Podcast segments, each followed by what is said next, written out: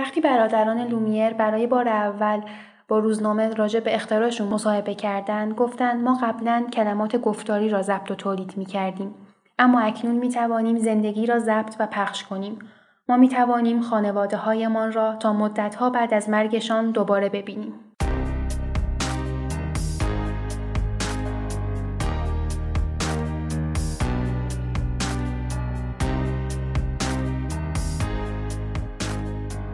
اینجا پادکست اوتوپیاست. من الیارم. منم سنا.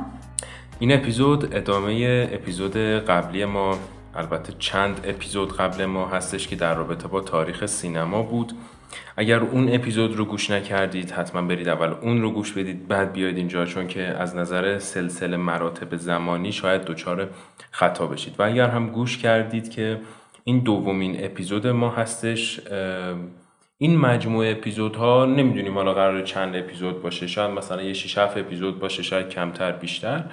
در رابطه با تاریخ سینما صحبت می‌کنیم اینکه سینما از کجا شروع شد چطوری تکامل پیدا کرد و در نهایت به جایگاه فعلیش که امروز می‌بینیم رسیده. به نظر خود من خیلی روند جالبی داره این سیر تکامل سینما. سنا نظر تو چیه؟ مخصوصا که تو اپیزود قبل گفتیم که سینما تقریبا از یه اسباب بازی شروع شد. از اسباب بازی به اسم زوتروپ و بعد به اینجا رسید. درسته. در اپیزود قبلی ما در رابطه با یه جوری میشه گفت پیشا سینما صحبت کردیم. پیش اختراع پیش از اختراع دستگاه سینماتوگراف که جریان سینما رو به صورت رسمی استارت زد. تو این اپیزود قراره که بپردازیم به فیلم های اولیه فیلم سازان اولیه و اینکه اون قدم های اولیه دوران کودکی سینما چی بوده. مثل اون بچه میمونه که برای اولین بار شروع می‌کنه به راه رفتن. اما قبل از اون طبق روال همیشه اول بپردازیم به اخبار. یه گذر کوتاهی داشته باشیم و بعد بریم سراغ اصل ماجرا. ولی قبل از اخبار هم یک نکته کوچکی رو بگم برای کسانی که اولین بار هستش اوتوپیا رو گوش میدن. ما توی پادکست اوتوپیا به هیچ وجه به دنبال تحلیل یا نقد فیلم ها نیستیم. ما فیلمساز نیستیم. خودمون رو کارشناس سینمایی هم نمی‌دونیم. ما فقط فیلم هایی رو بهونه می‌دونیم تا در رابطه با بسیاری از مسائل اجتماعی و فردی مختلف صحبت بکنیم. یک فیلمی رو بهونه می‌دونیم در رابطه با تاریخ صحبت کنیم. یک فیلمی رو بهونه در رابطه با اجتماع تکنولوژی در رابطه با مثلا توی فیلم دونت لوکاپ در رابطه با خطرات کیهانی صحبت کردیم و چنین مسائل مختلفی. می‌خوایم ما در واقع گریزی بزنیم از سینما به مسائل غیر سینمایی دیگه. و سعی می‌کنیم که صحبت هم خیلی خودمونی طور باشه و حتی گاهن اون توپق زدن ها و سوتی دادن هامون رو هم عمدن نمی‌خوایم برداریم. می‌خوایم که اون حالت رباتگونه نداشته باشه صحبت های ما خیلی طبیعی تر باشه. خب بریم سراغ اخبار.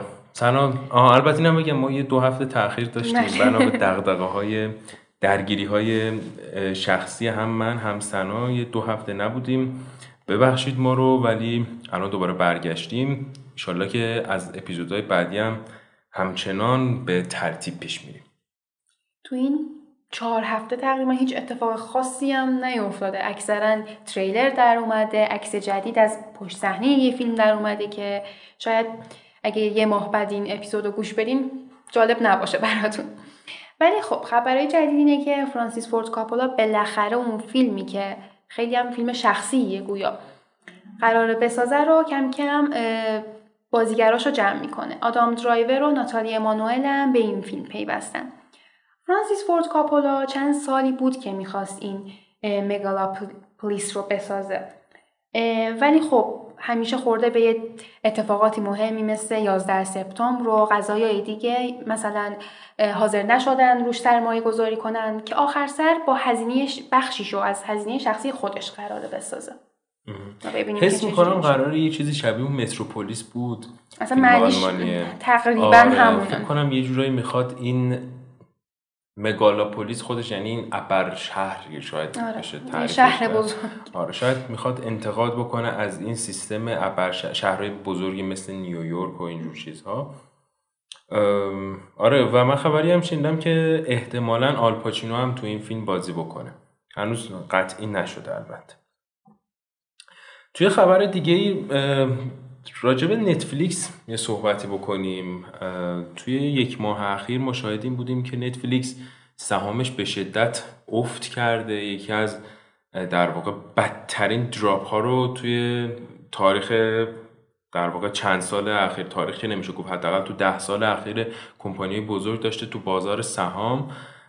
و دلیلش هم خب مشخصه دیگه. نتفلیکس تازگی دیگه شور بعضی چیزها رو در میاره. دیگه زیاده روی می‌کنه تو فیلم های کیلویی درست می‌کنه. و صد تا فیلم می‌سازه شاید یکیش خوب در اومد. و زیاد هم گیر داده به کره.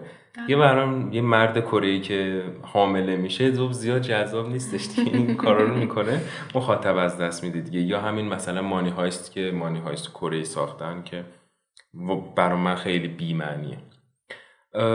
ولی خب حالا نتفلیکس هم درسته که این سهامش رو داره از دست میده اما از اون طرف یک سری ترفندهایی رو اتخاذ می‌کنه. یکیش این که داره به جد وارد دنیای بازی میشه.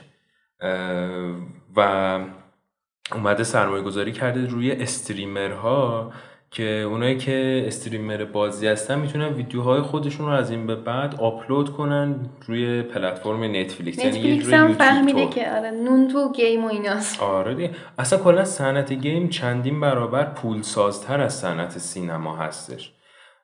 و نتفلیکس هم نمی‌خواد از این چرخ عقب بمونه. اتفاقا یه خبری هم که شنیدم Xbox و Hulu اون Hulu هم که مثل نتفلیکس یک سرویس stream فیلمه با هم یه عقد قرارداد کردن که اونایی که اشتراک Game Pass Xbox رو دارن می‌تونن از سرویس Hulu هم استفاده بکنن. یا برعکس بود فکر کنم. اونایی که اشتراک Hulu رو دارن می‌تونن از Game Pass هم روی PC رایگان استفاده بکنن. خلاصه این همکاری بین دنیای سینما و بازی هم زیادتر شده. ببینیم که حالا هم از لحاظ تکنیکی هم از لحاظ تجاری. بله. تو هم راجع به نتفلیکس تو یک چیزی می‌خواستی بگی فکر کنم. آره نتفلیکس شاید بشه گفت داره تیر آخرش رو می‌زنه. یه فیلمی قراره بسازه که پرخرج ترین فیلم تاریخ نتفلیکسه گری من. که کریس ایوانز و رایان گاسلینگ بازی کردن و اگه فیلم فروش نکنه می‌تونیم تقصیر رو بندازیم گردن سیبیلی که رو کریسی وانز گذاشتن اصلا بهش نمیاد. آره واقعا البته تو این فیلم بازیگرای زیادی قراره بازی کنن چون فیلم رو از روی یک کتابی قراره بسازن که کتاب یازده جلده. راجع به یک معمور سیایه. کتاب یازده جلده. رمان دیگه آره رمان پلیس جناییه و آنا دارماس هم قراره بازی کنه به به. خبر خوبیه برای خیلی خبر واقعا ترکیبش با کریسی وانز خیلی خوبه. اکثر فیلم هم که با هم بودن و فیلم قبلیشون نایوات نایوزاد. بله. به نظرم خیلی ترکیب جالبیه. آره. می‌تونه ترکیب زوج جدید سینمایی باشن. آره. ببینیم چی میشه. خب یه خبر دیگه که داشتیم تا ببینیم مگوئر در نقش چارلی چاپلین قرار بازی کنه. توی فیلم جدید دیمن شیزر. بکنم آخر فیلم دیمن شیزر فرست من بود دیگه درسته؟ بله. داستان نیل آرمسترانگ رو ساخته بود که خیلی بد گفتن ازش. و گفتن خیلی فیلم بعدی بود و چرت بود. ولی خب فیلم های قبلش مثل لالا لندینا که وی پلشش عالی بود. بله. هر بار وی پلش رو می‌بینم واقعا مور در بد... مور... چی میگه؟ مور پوست آدم سیخ میشه؟ آره، همچین اتفاق میفته. البته یه چیزی هم هست ویپلش بازی خوبی هم داشته.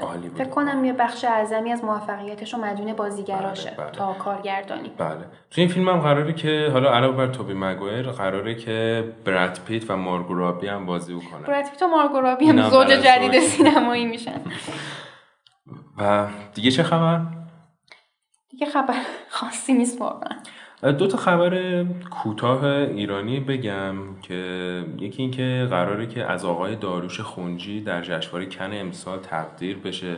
شاید بعضیامون داروش خونجی رو نشناسیم ولی یکی از بزرگترین فیلم بردارای هالیوود هستش که ایرانی هم هستن و سابقا با کارگردان بزرگی مثل وودی آلن هم همکاری داشتن. و همچنین پیمان مادی هم قراره که یه سریال بسازه یه سریال توی ایران. ببینیم چی میشه. خب؟ بریم سراغ تاریخ سینما.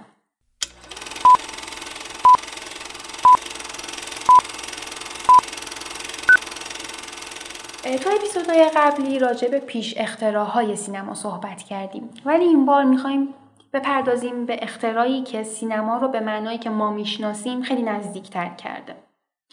یعنی برادران لومیر و اختراعشون. ولی بهتره که از یه نسل قبلتر شروع کنیم. یعنی برا... پدر برادران لومیر یعنی آنتوان لومیر. که کار عکاسی بوده دیگه آره اصلا کارخونه عکاسی داشته. آنتوان لومیر هم نقاش پورتره بوده و هم عکاس. بعد یه مدت یه کارخونه ای تأسیس می‌کنه که وسایل عکاسی میفروشه. وقتی که پسر کوچیکش لویی 17 سالش میشه اولین اختراعش رو انجام میده. یه صفحاتی تولید می‌کنه که بهش بلو پلیت میگن. صفحات آبی حالا. که باعث شده بود عکاسی تو اون زمان خیلی سریعتر صورت بگیره. و به خاطر این اختراع اون کارخونهشون خیلی رونق گرفته. بعد یه مدت این آنتوان لومیر پدر لومیرا توی نمایشگاهی شرکت می‌کنه. نمایشگاهی که برای اولین بار کینتوسکوپو که ادیسون اختراع کرده بود رو آورده بودن پاریس. وقتی آنتوان این دستگاه رو می‌بینه متوجه میشه که خب یک نفر باید اونو نگاه بکنه. حالت شهر فرنگ داره. و به فکر می‌کنه که اگه این روی پرده باشه چقدر می‌تونه خارق العاده باشه؟ ولی بیشتر فکر می‌کنه که چقدر می‌تونه سودآور باشه براشون. پس میاد این ایده رو به پسراش توضیح میده. پسری که قبلا اختراعم کرده بود. و اونا شروع می‌کنن اختراعهای قبلی رو مطالعه می‌کنن. از زوتروپ شروع می‌کنن تا همین کینتوسکوپ ادیسون. این برادر کوچیکتر لوی همونی که اختراع انجام داده بوده. بین علم و هنر همیشه در نوسان بوده. ذهن مهندسی داشته. ولی از طرفی به خاطر حالا کارخونه و شغل پدرش به هنر هم علاقه داشته. و حتی میگن که خیلی از بخش مهمی از اختراع رو لویی انجام داده و تا حدودی با برادر بزرگترش شریک شده این اختراع رو. برادر بزرگ آگوست میگه که یک شبی که لوی دچار میگرن بود اون ایده اساسی فیلمش به ذهنش می‌رسه. و ببخشید اختراعشون که دوربین فیلم برداریه. به ذهنش می‌رسه. و یه اختراع جادویی فرض کنید توی شبی که مختره دچار میگرن شده و بین درد و رویا تو نوسانه ایده اولیه اختراع به ذهنش می‌رسه. و این اختراع رو که انجام میدن خب یه دوربین فیلم برداری بوده. ولی تفاوتی داشته با نسخه های قبلی که باعث شده خیلی کاربردی تر بشه. اصلی ترینش اینه که خب سبکتر بوده. چون سبکتر بوده می‌تونستن همه جا فیلم برداری بکنن. لازم نبود که صرفا به یه استودیو محدود بشن. و از یه طرف دیگه اگه یک دستگاه فانوس یا هر پروژکتور دیگه ای رو جلوش نصب می‌کردن به پروژکتوری که می‌تونه روی پرده فیلم رو به نمایش بذاره هم تبدیل می‌شد. یه دستگاه دو کاره بوده انگار. در واقع اولین بار بود که قابلیت پخش روی پرده سینما برای تعداد زیادی تعداد از زیاد و خب سرعت بیشتر. سرعتی که بتونه به فیلم تبدیل کنه نه اینکه تصاویر پشت سر هم. بله. و, و اینو تو اپیزود قبلی هم گفتیم دیگه اسم دستگاهشون هم سینماتوگراف بود. و این سینماتوگراف تو سال 1985 با شماره 245 ممیز 032 ثبت اختراع میشه تو پاریس. خیلی بخش زیادش رو از دستگاه ادیسون و دیکسون الهام گرفته بودن مثلا اون شیوه سوراخ کردن فیلمو. ولی بعضی چیزها رو از دستگاه های ساده تر الهام گرفتن. مثلا حرکت متناوبش رو از چرخیاتی الهام گرفته بودن. این نشون میده که این دران لومیر مخصوصا لویی چقدر خلاق بوده. و گفتیم که بین علم و هنر تو نوسان بود. و بالاخره تونست دستگاهی اختراع بکنه که با استفاده از علم و مهندسی هنر رو تولید می‌کنه. و این به نظر من خیلی خارق العاده است. و فیلمایی هم که تولید می‌کردن 35 میلیمتری بوده. ولی یه تغییری هم ایجاد کردن. فیلم های قبلی 48 فریم بر ثانیه بوده. یعنی تصور کنین که توی هر ثانیه 48 تا تصویر متفاوت پشت سر هم به نمایش در میاد. که خیلی سریع بوده. انگار فیلم رو ضبط در دو کردی با سرعت ضبط در دو نگاه می‌کنی. این برادران لومیر اومدن اونو به 16 فریم کاهش دادن که 25 سال تو تاریخ سینما این استاندارد بوده. فیلم ها 16 فریم بر ثانیه بوده. که باعث شد فیلماشون خیلی عادی تر باشه یعنی به زندگی واقعی نزدیک تر باشه. و اولین فیلمی هم که ساخته ساختن خروج کارگرا بود از کارخونهشون. این فیلم 50 ثانیه است و تو مارس 1895 تولید شده. همون ماهی که اولین فیلمشون رو ساختن رفتن این فیلم و دستگاهشون رو به یه اداره نشون دادن. اداره یا انجمن تشویق صنایع ملی. تو, تو فرانسه بوده. و بعد از اون تو ماه جوان به انجمن عکاسان نشون دادن.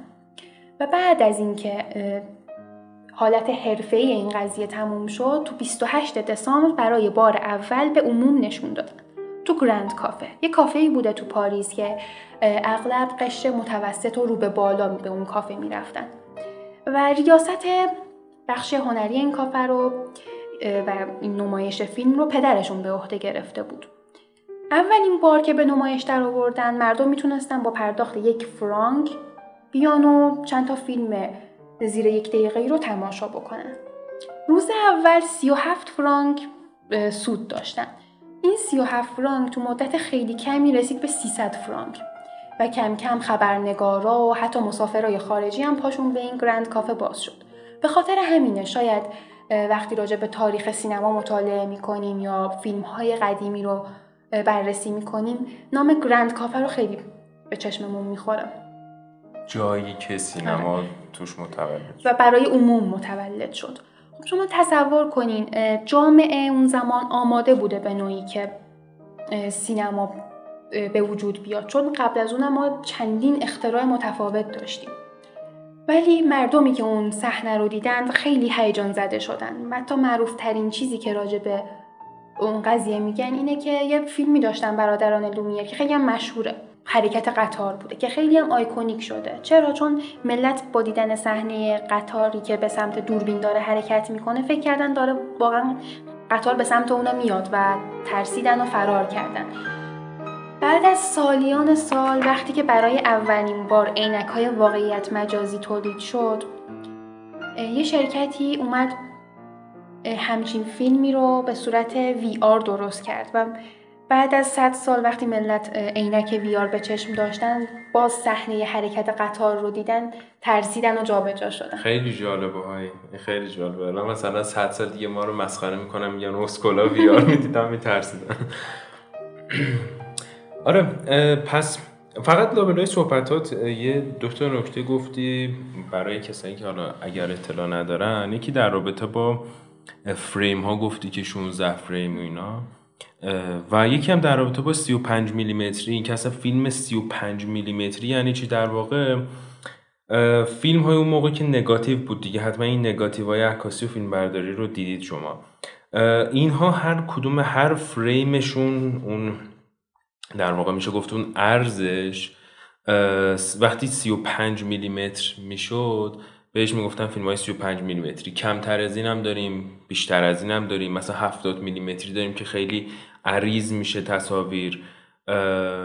مثلا فیلمی مثل The Hateful Eight رو اگر دیده باشین خیلی تصویر عریضی داره. اونم با نگاتیو ساخته شده. دوربین دیجیتال نبوده. و 70 میلیمتری هستشون بعضی از این بعضی از نگاتیو هم بوده که کمتر از 35 میلیمتر بوده مثلا 24 میلیمتری داشتیم. ولی اون چیزی که به عنوان مدیوم سینما جا افتاد تا سالیان سال حتی همین الانش هم 35 میلیمتری هستش. و در رابطه با اون 16 فریم اینا چشم انسان قادر هستش که تقریبا 24 فریم بر ثانیه رو تشخیص بده. انگار یعنی 24 تا عکس وقتی کنار هم قرار می‌گیرن با سرعتی حرکت با سرعتی حرکت می‌کنه که تو یک ثانیه اون 24 تا پخش بشه ما اون رو به عنوان فیلم در نظر می‌گیریم. مبدع ایجاد سینما هم واقعا همین دقیقا همینطور اگه بخوایم اینو راحت تر درک کنیم و وقتی بچه بودیم گوشی دفترامون یه تصویری میکشیدیم که وقتی با سرعت این سفر رو برق می‌زدیم بله، انگار بله. داشت حرکت می‌کرد. این فریم بر ثانیه هم منظورم تقریبا اینه. یه سوالی هم که پیش به بر خیلی رو میگم مثلا ما دوربینای گوشیمون یا مثلا اون ویدیویی که تو یوتیوب می‌بینی مثلا میگه می‌نویسه که 60 فریمه. مگه چشم ما بیشتر از 24 فریمه که نمی‌تونه درک کنه باز اون 60 فریمه چی میگه؟ و اینو شاید خیلی ندونم. مثلا میرم گوشی می‌خرم میگن به به گوشی من 120 فریم فیلم برداری می‌کنه. در حالی که اگر شما در حالت عادی 120 فریم سهله 1200 فریم هم فیلم برداری بکنین اصلا چشم ما انسان قادر نیستش که تشخیص بده بیشتر از این حالا اون به چه دردی می‌خوره؟ برای slow motion کردن. ما اگر با سرعت 24 فریم رو slow motion ش می‌کنیم مثلا دو برابر وقتی slow motion ش می‌کنیم یعنی اون 24 فریمه به جای اینکه تو یک ثانیه پخش بشه تو دو ثانیه پخش میشه. این انگار مثل این میمونه که lag داره فیلم ما. اون smooth بودنه رو ما نمی‌تونیم درک بکنیم. بنابراین ما وقتی با frame rate بالا فیلم می‌گیریم برای slow motion کردن غالبا. و توی بازی هم اینا هم هستش که توی بازی از این هم بیشتره. مثلا می‌بینی که روی 300 فریم اینا هستش. توی بازی هم این حالت smooth بودن ایجاد میشه به خاطر اینکه frame rate ش بالاست. وقتی مثلا ما اون سری میچرخیم و تو محیط گردش می‌کنیم اسموتتر به نظر می‌رسه. در حالی که اون چشم ما در هر صورت 24 فریم تشخیص میده. یکم تکنیکال شد بحثمون برگردیم به تاریخ. گفتیم که برادران لومیر فیلماشون رو برای عموم تو گرند کافه به نمایش قرار می‌دادن. ده تا فیلم حدودا یک دقیقه ای رو برای ملت میذاشتن که ببینن. ولی خودشون بین سالهای 1895 که دوربینشون رو ثبت اختراع کردن تا 1905 یعنی 10 سال 1400 تا فیلم ساختن. حالا چرا این 1400 واقعا رقم بزرگیه؟ اولا اینکه اون زمان دوربینا طوری بود که زیر سه دقیقه نمی‌تونست بیشتر از سه دقیقه می‌تونه نمی‌تونست فیلم برداری کنه. اکثر فیلم ها زیر سه دقیقه و اکثرا بین 50 ثانیه تا 60 ثانیه بودن. نگاتیوشون پر می‌شد. بله پاره می‌شد. و اکثر صحنه ها هم لازم نبود کار خاصی انجام بدن. مثلا یه فیلم خیلی مشهوری دارن که غذا دادن به بچه است یا مثلا صحنه حرکت مردم تو خیابون. کلا اتفاقات روزانه رو مستر نگاری می‌کردن یه برشی از زندگی بود انگار. بله یا همه خروج کارگران از کارخونه چیز خاصی اولین مستندهای تاریخ بودن. کلا سینما با مستند شروع شده. بله. اولین فیلمی که اومدن یکم صحنه پردازی کردن که اولین فیلم تنز هم نامیده شده یه صحنه که یه باغبونی اشتباهی پاشو روی شیلنگ می‌ذاره و آب پاشی میشه. بچهش در واقع بله. بچهش میاد پاشو می‌ذاره. بله اون بابونه خم میشه ببینه چی شده و بچه پاشو برمیداره آب میپاشه رو صورت بابون اول فیلم کمدی تاریخ و اسمش هم می‌ذارن آب پاشه آب پاشی شده. لوس به نظر میاد برامون ولی برای اواخر قرن 19 اتفاق بزرگی بوده. بله دقیقا. خب؟ و خب برادران لومیر فکر می‌کردن که این سینما قرار یه سرگرمی خیلی زود گذر باشه. به خاطر همینم فیلمایی که میساختن حالت عامه پسند داشت و فکر می‌کردن این اختراعشون بدون آینده است. یکی دو سال دیگه تب و تابش میخوابه و دیگه ملت علاقه برای رفتن به سینما و دیدن این سینماتو گراف ندارن. آخه چون اصلا هدفشون هم از همون اول این بود که نمی‌خواستن یک هنر جدید رو ایجاد کنن. تجاری سازی دقیقا می‌خواستن این دستگاه بسازن بفروشنش به این و اون. چون اون زمانم خیلی ها حالا تو اپیزودهای قبلی هم اسم چندین نفر رو بردیم و اینجا هم قراره بگیم. خیلی ها تب و تاب اختراع این دستگاه رو داشتن. بله اصلا چون جامعه به اون نیاز داشت بگونی. ولی خود برادران لومیر اصلا به دنبالی نبودن که مخاطبان عام کوچه بازار بیاد فیلماشونو ببینه. اینا می‌خواستن به اون مردم نشون بدن تو بهانه بشه برای اینکه بفروشن دستگاهشون رو به مثلا دانشمندا به کسایی که تو آزمایشگاه ها کار می‌کنن و چنین آدمایی. البته اولاش قصد این کار نداشتن و چون فکر می‌کردن اختراعشون بدون آینده سعی می‌کردن تو این مدت کوتاهی که دارن بیشترین سود رو بکنن. به خاطر همین از سال 1896 اومدن یه عده نماینده یا اپراتور به کشورهای مختلف ارسال کردن که بیان با همون سینماتوگراف فیلم بسازن یا فیلمایی که خودشون ساختن رو برای ملت به نمایش بذارن تا سود بکنن. مثلا اولین, اولین کشوری که فرستادن خودشون فرانسوی بودن. فرستادن به لندن به انگلستان فرستادن. بعد به بروکسل بعدها به نیویورک فرستادن. و مثلا یکی از این اپراتورها اوژن پرومیو بود. اولین کسی بود که حرکت پن رو تو سینما اختراع کرد. آورد دوربین رو گذاشت توی قایق و قایق که حرکت می‌کرد حالت مسندگونه داشت. ولی اون حرکت دوربین رو آورد اضافه کرد. برای کسی که نمی‌دونم پن یعنی حرکت به صورت افقی دوربین. و حتی خیلی جالبه سال 1897 تو ونزوئلا هم سینماتوگراف وجود داشت و برای ملت فیلم پخش می‌کرد. ولی جالبه که پنج سال دیرتر به ایران رسید یعنی 1900 1900 دستگاه سینماتوگراف من خودم اینو نمی‌دونستم و قرار قرار یکم بیشتر راجع به ایران و آره، آره. سینما به ایران صحبت کنیم ولی همینو در نظر داشته باشیم. که تو سال 1900 وارد ایران شد و نه برای عموم برای خانواده سلطنتی همیشه دقیقا همینطوری بوده. تو برای ایران میگی یا بر... دنیا رو نه میگی برای ایران اینجوری آره منم بوده. برای دنیا به نمایش عموم هم در می اومد. مثلا تو ایتالیا.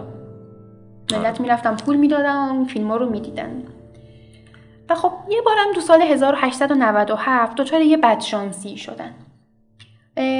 همه اینا رو بگیم که شاید این تاریخ ها یادتون نمونه تاریخ- سال بعد دو سال بعد. از اختراع سینما دچار یه بدشانسی شدن. تو همین کشور خودشون و تو شهر پاریس وقتی که یکی از فیلم ها رو به نمایش قرار می‌دادن پروژکتور یه جورایی میسوزه و باعث میشه که 125 نفری که اومده بودن فیلم رو ببینن میسوزن و هلاک میشن. و به گونه ای اولین قربانی های سینما هم به شمار میرن اینا بگیم که نگاتیو کلا به شدت ماده اشتعال زاییه از بنزین اشتا... اشتعال میگن. اشتعال زایش اشتعال. بیشتره. به همین خاطر معمولا یه جایی می‌خوان یه شورش کنن اول میرن سینما رو آتیش می‌زنن چون زود آتیش می‌گیره. و این بیشترین رقمیه که با سوختن سینما قربانی میدن. 125 نفر رقم بزرگیه. و نشون میده که حالا اون زمان هم جمعیت کمتر بود حالا کاملا واضحه. و نشون میده که چقدر اینا مخاطب داشتن که توی سالانشون 125 نفر جمع شده بود. بله. و این لومیرا که فکر می‌کردن حالا سینما قرار نیست به جای خاصی برسه تو سال 1905 هم یعنی ده سال بعد از اختراعشون اومدن کلا کار سینما رو گذاشتن بله، کنار. خیلی ها این کارو کردن خیلی که حتی خود جورج. ملیس آره آره حالا جورج ملیس که بعدها به خاطر جنگ بود ولی حتی قبل از جنگ قبل جنگ جهانی اول تو همون هول و هوش سال 1904 تا 1907 خیلی از که اولین پیشگامان فیلمسازی یا اعلام ورشکستگی کردن یا گفتن دیگه حوصله‌مون سر رفت دیگه نمی‌خوایم اینو ادامه یکی از بدیم دلایلی. که برادران لومیر این تصمیم رو گرفتن می‌تونیم دو تا دلیل البته نسبت بدیم یکی این که همون قضیه آتش سوزی باعث شد که تو کشور خودشون فرانسه یکم مخاطباشون کمتر و ملت به خاطر جونشون بترسن که برن سینما و دلیل دوم می‌تونه این باشه که تو سال 1907 تقریبا دوازده سال بعد از اختراعشون یه دوازده سال بعد یه اختراع دیگه کردن. این اختراع مربوط به سینما نیست ولی مربوط به عکاسیه. مربوط به عکاسی رنگیه. قبلتر از اون عکس رنگی وجود داشت ولی پروسه ایجادش یکم زمان بر بود. برادران لومیر با اختراع جدیدشون که اوتوکروم نام داره تونستن این عکاسی رنگی رو یکم سرعت ببخشن. و کلا رو آوردن به کار عکاسی و همون کارخونهشون که کارش وسایل تولید وسایل عکاسی بود. حتی یه منتقد نیویورکی گفته بود که به زودی دنیا شیفته و پر از رنگ خواهد شد به خاطر این همین عکاسی رنگی. و برادران لومیر مسئول این کارن.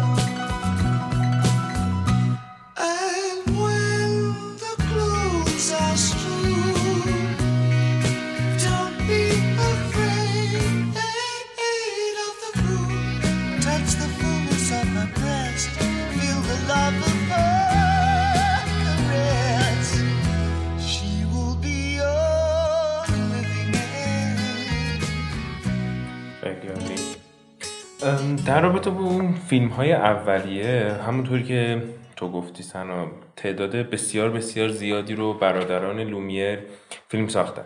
اگر کسی از بیننده بینندگان اگر کسی از شنوندگان ما می‌خواد این فیلم ها رو ببینه شاید همون دوتا فیلم معروف ورود قطار به ایستگاه و خروج کارگران از کارخونه رو ببینه یا مثلا از دیگر فیلماش همین فیلم باغبان یا فیلم آب انداختن یک قایق یا فیلم های چنین رو ببینه. همه اینا جزو اولین فیلم هایی هستن که همشون هم مستندن و توسط برادران لومیر ساخته شدن. ولی فیلمسازی یکی دو سال بعد از اینکه برادران لومیر اختراع خودشون رو انجام دادن به واسطه دستگاه سینماتوگراف به دیگر فیلمسازانی رسید. فیلمسازانی که غالبا یا شعبده باز بودن یا توی کار تئاتر مشغول بودن یا آدمای فنی و تکنسین بودن توی این حوزه های مکانیکی. اینا رو آوردن به عنوان اولین کارگردانان و فیلمسازان سینما. و طبیعتا این جریان فیلمسازی مستند هم کم کم سویچ کرد به فیلم های داستانی و روایت به وجود اومد توی سینما. و همچنین انیمیشن هم به وجود اومد. انیمیشن طبیعتا نه به اون معنایی که ما الان می‌شناسیم. یک سری نقاشی میکشیدن کنار هم پخش می‌کردن می‌شد انیمیشن. از جمله اولین فیلم های موجود اولین فیلم های انیمیشن موجود میشه. فیلم ماشین سوار رو ساخته رابرت ویلیام پول در سال 1906 اشاره کردین رو در نظر بگیرید تقریبا 11 سال بعد از اختراع سینما. یا فروشگاه عتیق فروش جن زده که اینها می‌بینی. از اسمشون هم مشخصه که روایت داریم فیلم ها که این فیلم هم ساخته ویلیام پول هستش ولی این پنج سال زود- زودتر ساخته شده یعنی 1901 یا از دیگر فیلم های معمولی مثل خرابکاران سالن کانزاس که این ساخته ادوین اس پورتر هستش. راجع به ویلیام پول و اس پورتر جلوتر هم مفصلتر صحبت خواهیم کرد. یا فیلم مثل بیا همراه ما بیا. ساخته 1898 و همچنین فیلم آخرین روزهای پومپئی ساخته 1897 خب؟ راجع به همین ویلیام پول این ویلیام پول اهل انگلستان بود و اولین نفری بود که اه، دستگاه اختراع شده توسط ادیسون و دیکسون یعنی کینتوسکوپ رو وارد لندن کرد. به خاطر اینکه تقاضا تو لندن خیلی بالا رفت و مردم مشتاق این دستگاه بودن و همینطور فیلم هایی که ادیسون می ساخت قیمت بالایی داشتن و صرف نمی کردن. ویلیام پول و ویلیام پول به این نتیجه تو منابع مختلف اسماشو با تلفظ متفاوتی نوشته به این نتیجه می‌رسه که این دستگاه کینتوسکوپ رو بیاد یه جورایی تغییر بده و برای خودش و برای عموم مردم قابل استفاده تر و ارزون تر بکنه و به یه سود اقتصادی برسه. این بار نه از طریق فروش فیلم بلکه از طریق فروش خود دستگاه. اه، و خب ادیسون هم این وسط یه گاف خیلی بزرگی داده بود. اختراعش رو فقط توی ایالات متحده ثبت کرده بود. در نتیجه مردم حالا لندن و پاریس می‌تونستن این دستگاه رو تغییر بدن و بفروشن. این الان هم این شکلیه ها. الان هم ثبت اختراع یه ثبت اختراع بین المللی ما نداریم. یه چیز ملی داریم. ملی داریم. بزرگترین نهادش مال اتحادیه اروپا است که تو مثلا می‌تونی یه چیزی رو ثبت اختراع بکنی که برای تمامی کشورهای اتحادیه اروپا باشه. ولی من مثلا یه چیزی رو توی ایران یعنی اصلا دقیقا یه جوری به نفع ما هم شده دیگه. چون اگه اینطوری بود ما هیچ وقت مثلا اسنپ و اینا رو نداشتیم. چون همش کپی از ایده های قبلی خب؟ و کپی رایت هم که اصلا تو ایران رعایت آره. نمیشه. این پل هم از لحاظ قانونی امکان اینو داشت که دستگاه رو بخره و تغییر بده و بفروشه و واقعا این کار رو کرد و به فروش خیلی بالایی رسید. و در مجموع خودش فقط 13 تا فیلم درست کرد. ولی برای ساخت این فیلم ها یه شریکی هم داشت. به اسم رابرت ایکرز. این رابرت دغدغش دغدغه تولید فیلم داشت. دغدغه قسمت مهندسی و ساخت ابزار رو نداشت. به خاطر همین این مشارکتشون هم خیلی کوتاه بود. از جمله فیلم هایی که ساختن دریای متلاطم دوره. شاید ما الان این فیلم رو ببینیم یه صحنه ثابتیه از حرکت موجها.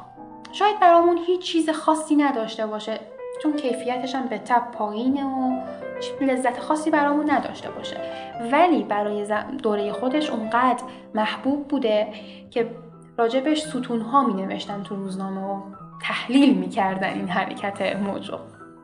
شاید چندین سال بعد فیلم هایی که ما الان تصور می‌کنیم فیلم های خارق العاده خیلی ساده به نظر برسن شاید علم به یه جایی برسه که ملت تو خود فیلم بتونن زندگی کنن و حرکت کنن و دیگه دیدن یه فیلم دو بعدی از روی پرده سینما واسهشون جذاب نباشه. همونطور که این فیلم چند ثانیه‌ای سیاه سفید از حرکت موج برای ما شاید جذابیتی نداشته باشه. ما کلا راجع به همه این فیلم ها که صحبت می‌کنیم اکثرشون هستن تو یوتیوب. یعنی با اسمشون می‌تونید فیلم های مشهورتر آره هستن. ولی این 1400 تا فیلمی که مثلا لومیر آره، درست کرده. اکثرشون دیگه یه جورایی از بین رفتن. آره. اینو می‌خواستم بگم که شاید حالا کسی وقتی سرچ می‌کنه این فیلم ها رو می‌بینه بگی چقدر فیلم های مسخره؟ ولی باید خودمون رو یه صد سال ببریم عقب. سال 1900 با اون دیدگاه که قبلا کسی همچین تجربه نداشته برای اولین بار اینا رو ببینیم می‌بینیم که خیلی هم یک اتفاق جذابیه. این ویلیام پول که کیفیت دوربینش هم تونست بهتر بکنه و بفروشه. و این فروشش باعث شد صنعت فیلمسازی تو بریتانیا نسبت به کشورهای دیگه خیلی سریعتر اتفاق بیفته. و حتی متقاضی های خارجی مثل جورج ملیس که فرانسوی بوده هم داشتن که ویلیام پول این دستگاهش رو به جورج ملیس می‌سازه و جورج ملیس یه تغییراتی تو دستگاه میده و فیلم هایی خیلی با ارزش می‌سازه. که تو اپیزود بعدی قرار مفصل راجع به جورج ملیس شعبده باز سینما صحبت کنیم. دقیقا. جورج ملیس جزو جهت دهنده های اصلی تاریخ سینما بوده. اگه جورج ملیس رو نمی‌شناسین احتمالا فیلم سفر به ماه رو دیدین. یا حتی اگه فیلم هم ندیده باشین اون صحنه ماه پوستر. ما یه ماه ماکتیه که چشم ابرو داره و یه موشک خورده به یکی از چشمش آره. خب حالا همونطور که گفتی راجع به جورج ملیس که حتما مفصلتر صحبت می‌کنیم. ولی راجع به اولین ها صحبت کردیم. گفتیم که اولین فیلم های فیلم مستند رو برادران لومیر در واقع ساختن. و همچنین با به این اولین ها که به اولین فیلم کمدی اشاره کردیم به اولین فیلم های انیمیشن بد نیست به اولین فیلم وسترن تاریخ هم اشاره بکنیم که ادوین اس پورتر ساخته. راجع به اس پورتر بازم میگم مفصلتر صحبت خواهیم کرد. به اسم سرقت بزرگ قطار در سال 1903 اه، که یه فیلم کوتاه فکر کنم یه 7 دقیقه ای هستش که یک اکیپ آدمی هن که یک قطار رو میدزدن. خیلی هم جذاب میدزدن. یعنی اصلا آدم وقتی فیلمو می‌بینه ایده دزدیدنشون الان هم که الان خیلی جذابه واقعا. و همچنین اولین فیلم گنگستری هم تفنگچیان کوچه پیگ اگه اسم- اسمش رو اشتباه نگ- نگفته باشم در سال 1912 هستش. و گفتی که این فیلم 7 دقیقه ای بود. چطور ما یا شاید هم بی- 20 دقیقه بود. دقیقا یادم نیست ولی قطعا ولی زیر خب 30 بیشتر دقیقه. از سه دقیقه است. ما گفتیم آره، که آره. دوربینا تا سه دقیقه تحمل این فیلم رو داشتن. چطور به فیلم های بیش از سه دقیقه رسیدن؟ این اختراع مدیون یه نفرم به اسم وودویل لاتام. وودویل لاتام که با پسراش کار می‌کرده تو همون دوره‌ای که برادران لومیر سینماتوگراف رو اختراع کردن اینا هم یه دوربین و پروژکتور ساخته بودن تو همون سال 1895 و یه سالن نمایش کوچولی هم داشتن. ولی خب از لحاظ تکنیکی چندان موفق نبودن. چرا؟ چون فیلم هاشون هم سرعت کافی رو نداشت هم این که نوردهیش خیلی پایین بود فیلم های تاریکی بودن. ولی خب چی شد که لک- لطف مهم به سینما کردن؟ این لطف مهمشون این بود که خب دوربینای اون موقع طوری بود که اگه بیشتر از سه دقیقه فیلم برداری می‌شد نگاتیو فیلم پاره می‌شد و فیلم از بین می‌رفت. ولی این لاتهام اومد یه لوپ رو به این دوربین اضافه کرد که به لوپ لاتهام معروفه هنوزم که هنوزه بهش لوپ لاتهام میگن و ازش استفاده می‌کنن. این مکانیزم دوربین رو طوری کرد که بتونه فیلم های بیش از سه دقیقه رو هم بسازه. یعنی در واقع یه جورایی مثل چیز می حرکتم متناوبیه. آره شاید مثالش رو تو این دوربینای عکاسی قدیمی هم دیده باشین این نگاتیو دور یه محوری در واقع اینطوری میچرخه. مثل روده آدم. واسه اینکه یه چیز طولانی رو یه جا جا جا. بدیم هی باید اینطوری بچرخه. این دقیقا همین شکلی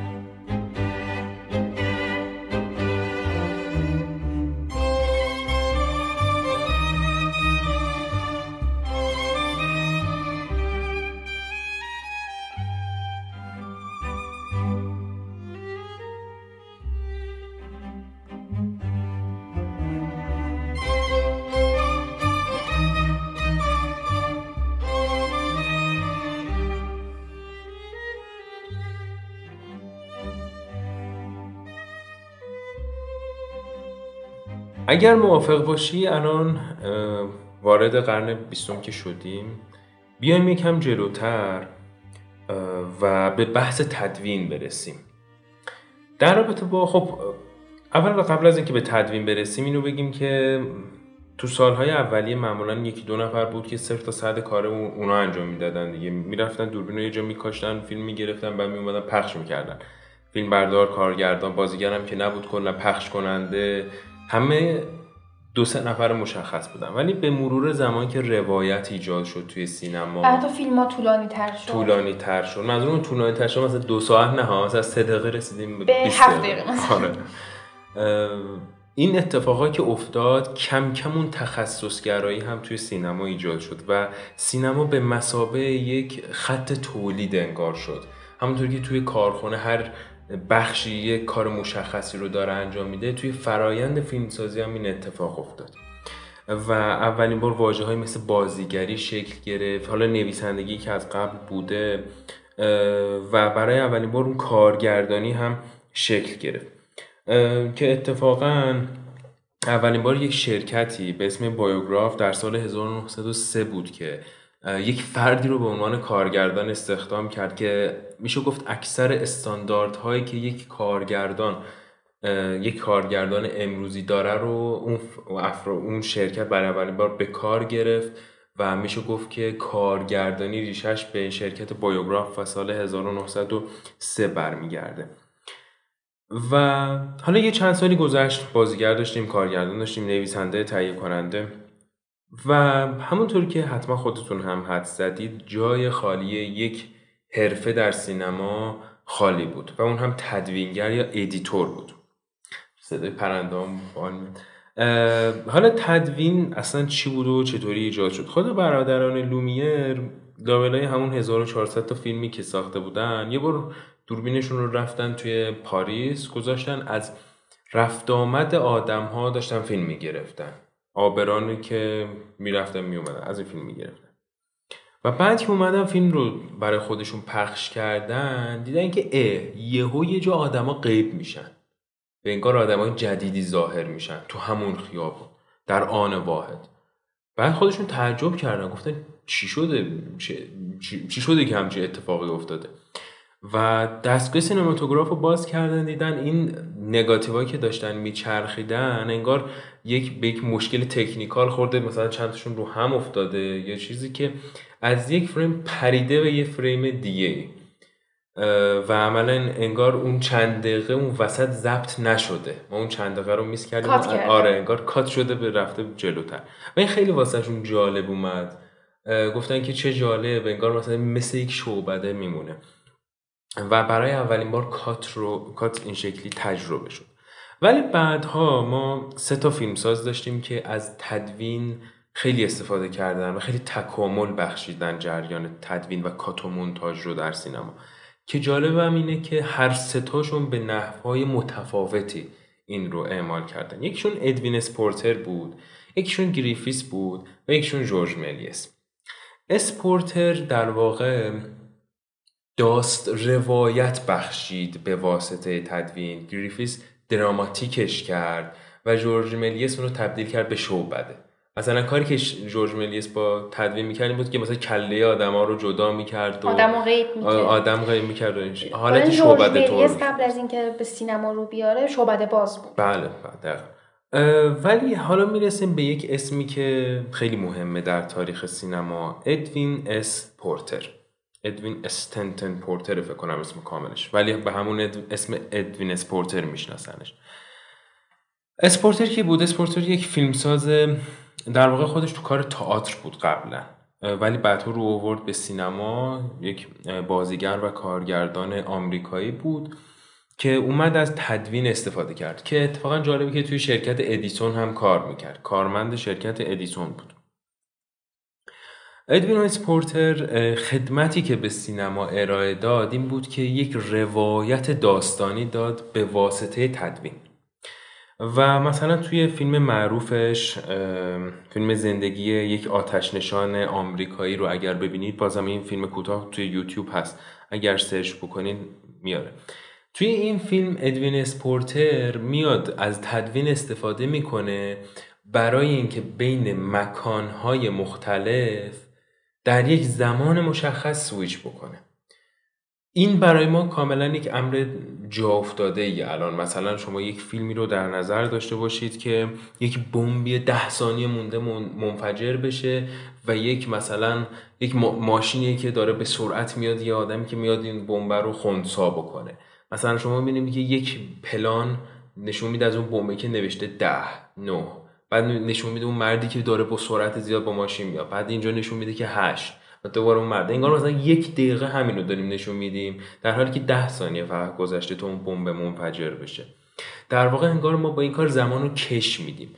بین مکانهای مختلف سویچ می‌کنیم در حالی که زمان انگار ثابت وایساده. دقیقا همچین اتفاق رو اولین بار ادوین اسپورتر به سینما آورد با فیلم زندگی یک آتش نشان آمریکایی.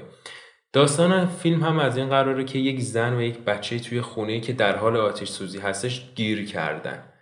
و ما با کاتهای موازی می‌بینیم که آتش نشان ها دارن میان به سم محکم با سرعت زیادی که البته اون آتش نشان ها با ماشین نبودن با با اسب دارن میان. میان که این دو نفر رو نجات به بدن خاطر اون صحنه آتیش هم از جلوه های ویژه میدانی هم استفاده کرده. خیلی جالبه.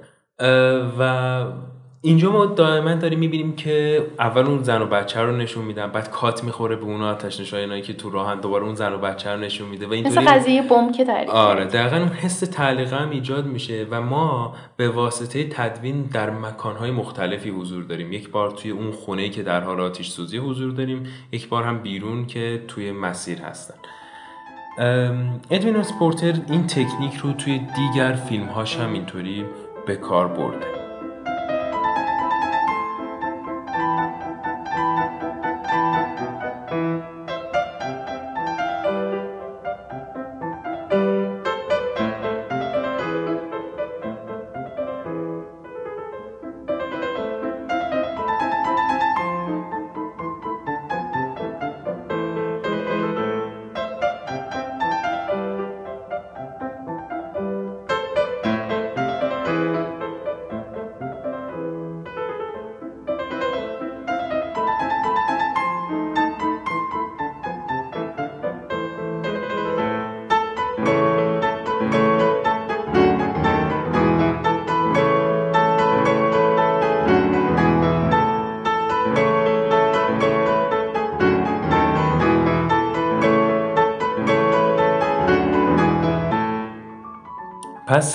یکی از اولین کسانی که جریان تدوین رو تکامل بخشید اس پورتر بود. و یکی از بزرگترین کارگردانایی که حالا توی اپیزودهای بعدی هم مفصلتر راجبش صحبت خواهیم کرد دیوید وارک گریفیس هستش. گریفیس هم یک کارگردان آمریکایی بود و بعضی فیلم هایی داره که خیلی معروف هستن مثل تعصب یا تولد یک ملت. این شخص هم یک قدم بیشتر باز هم سینما رو, رو تدوین رو رو به جلو برد. اونم به این شکل که دراماتیک ترش کرد روایت رو.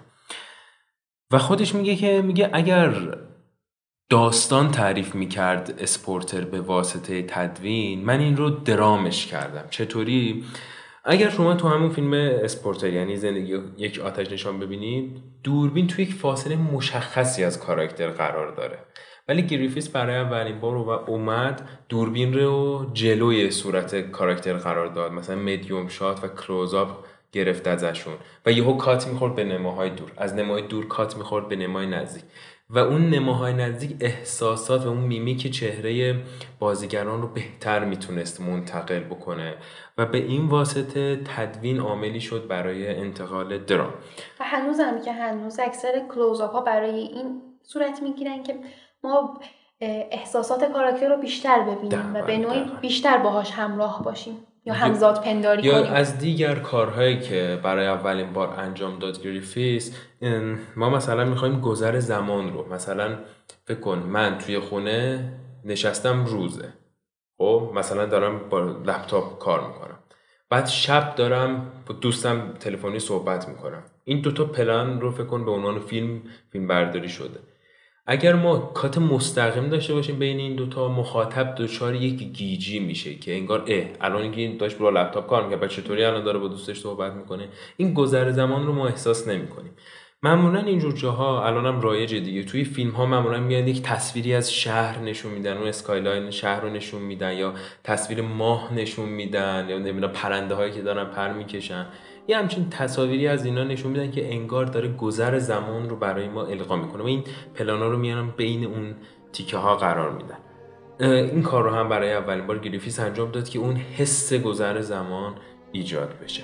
و در رابطه با جورج ملیس هم که گفتیم کلا این کار رو نمی‌کرد. اون کلا شعبده می‌کرد و کله آدم رو جدا می‌کرد و آدم غیب می‌کرد و یادم ما خودم برای اولین بار بچگی مثلا این ماوسی که اینجا هستش بچه بودم فکر کنم ده دوازده سالم بود.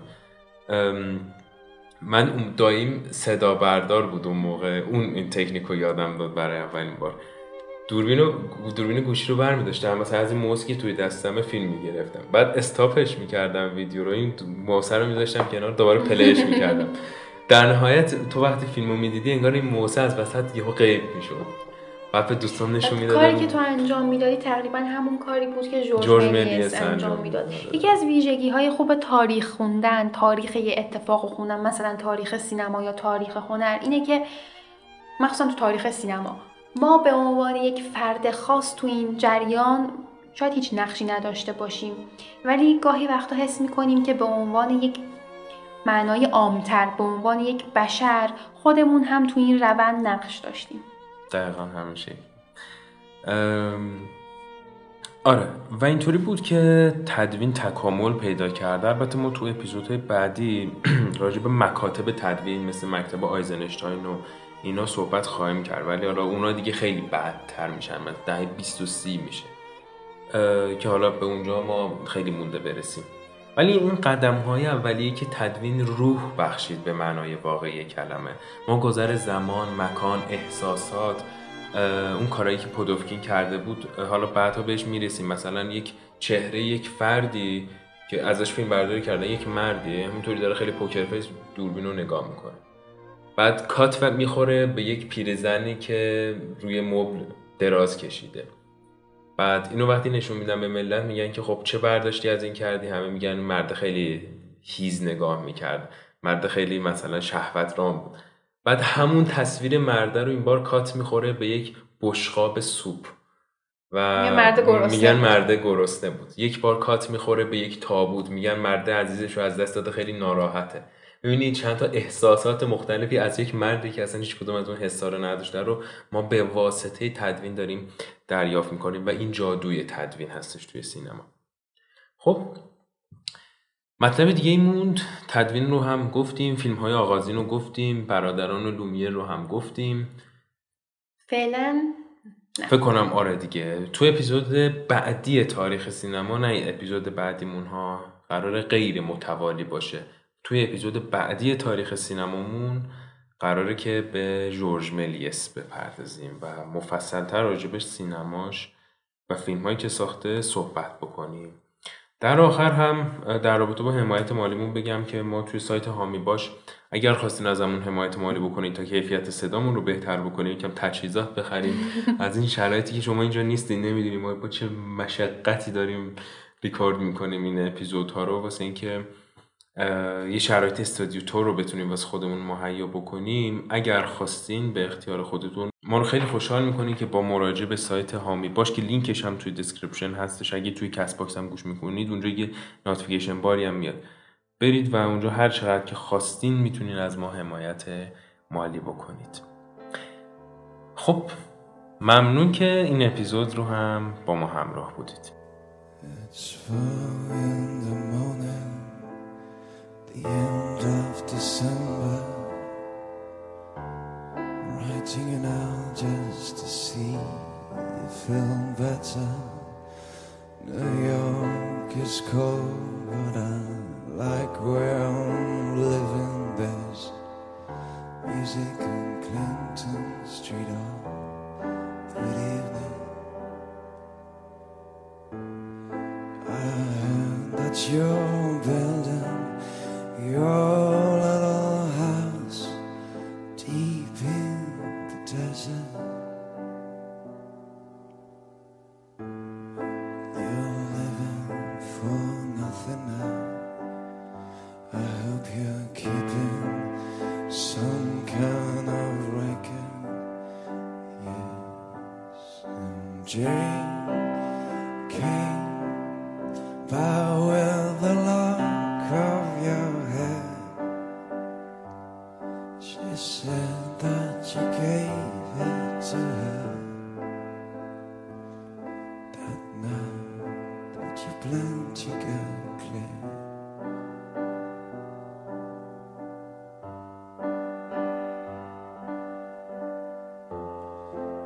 you.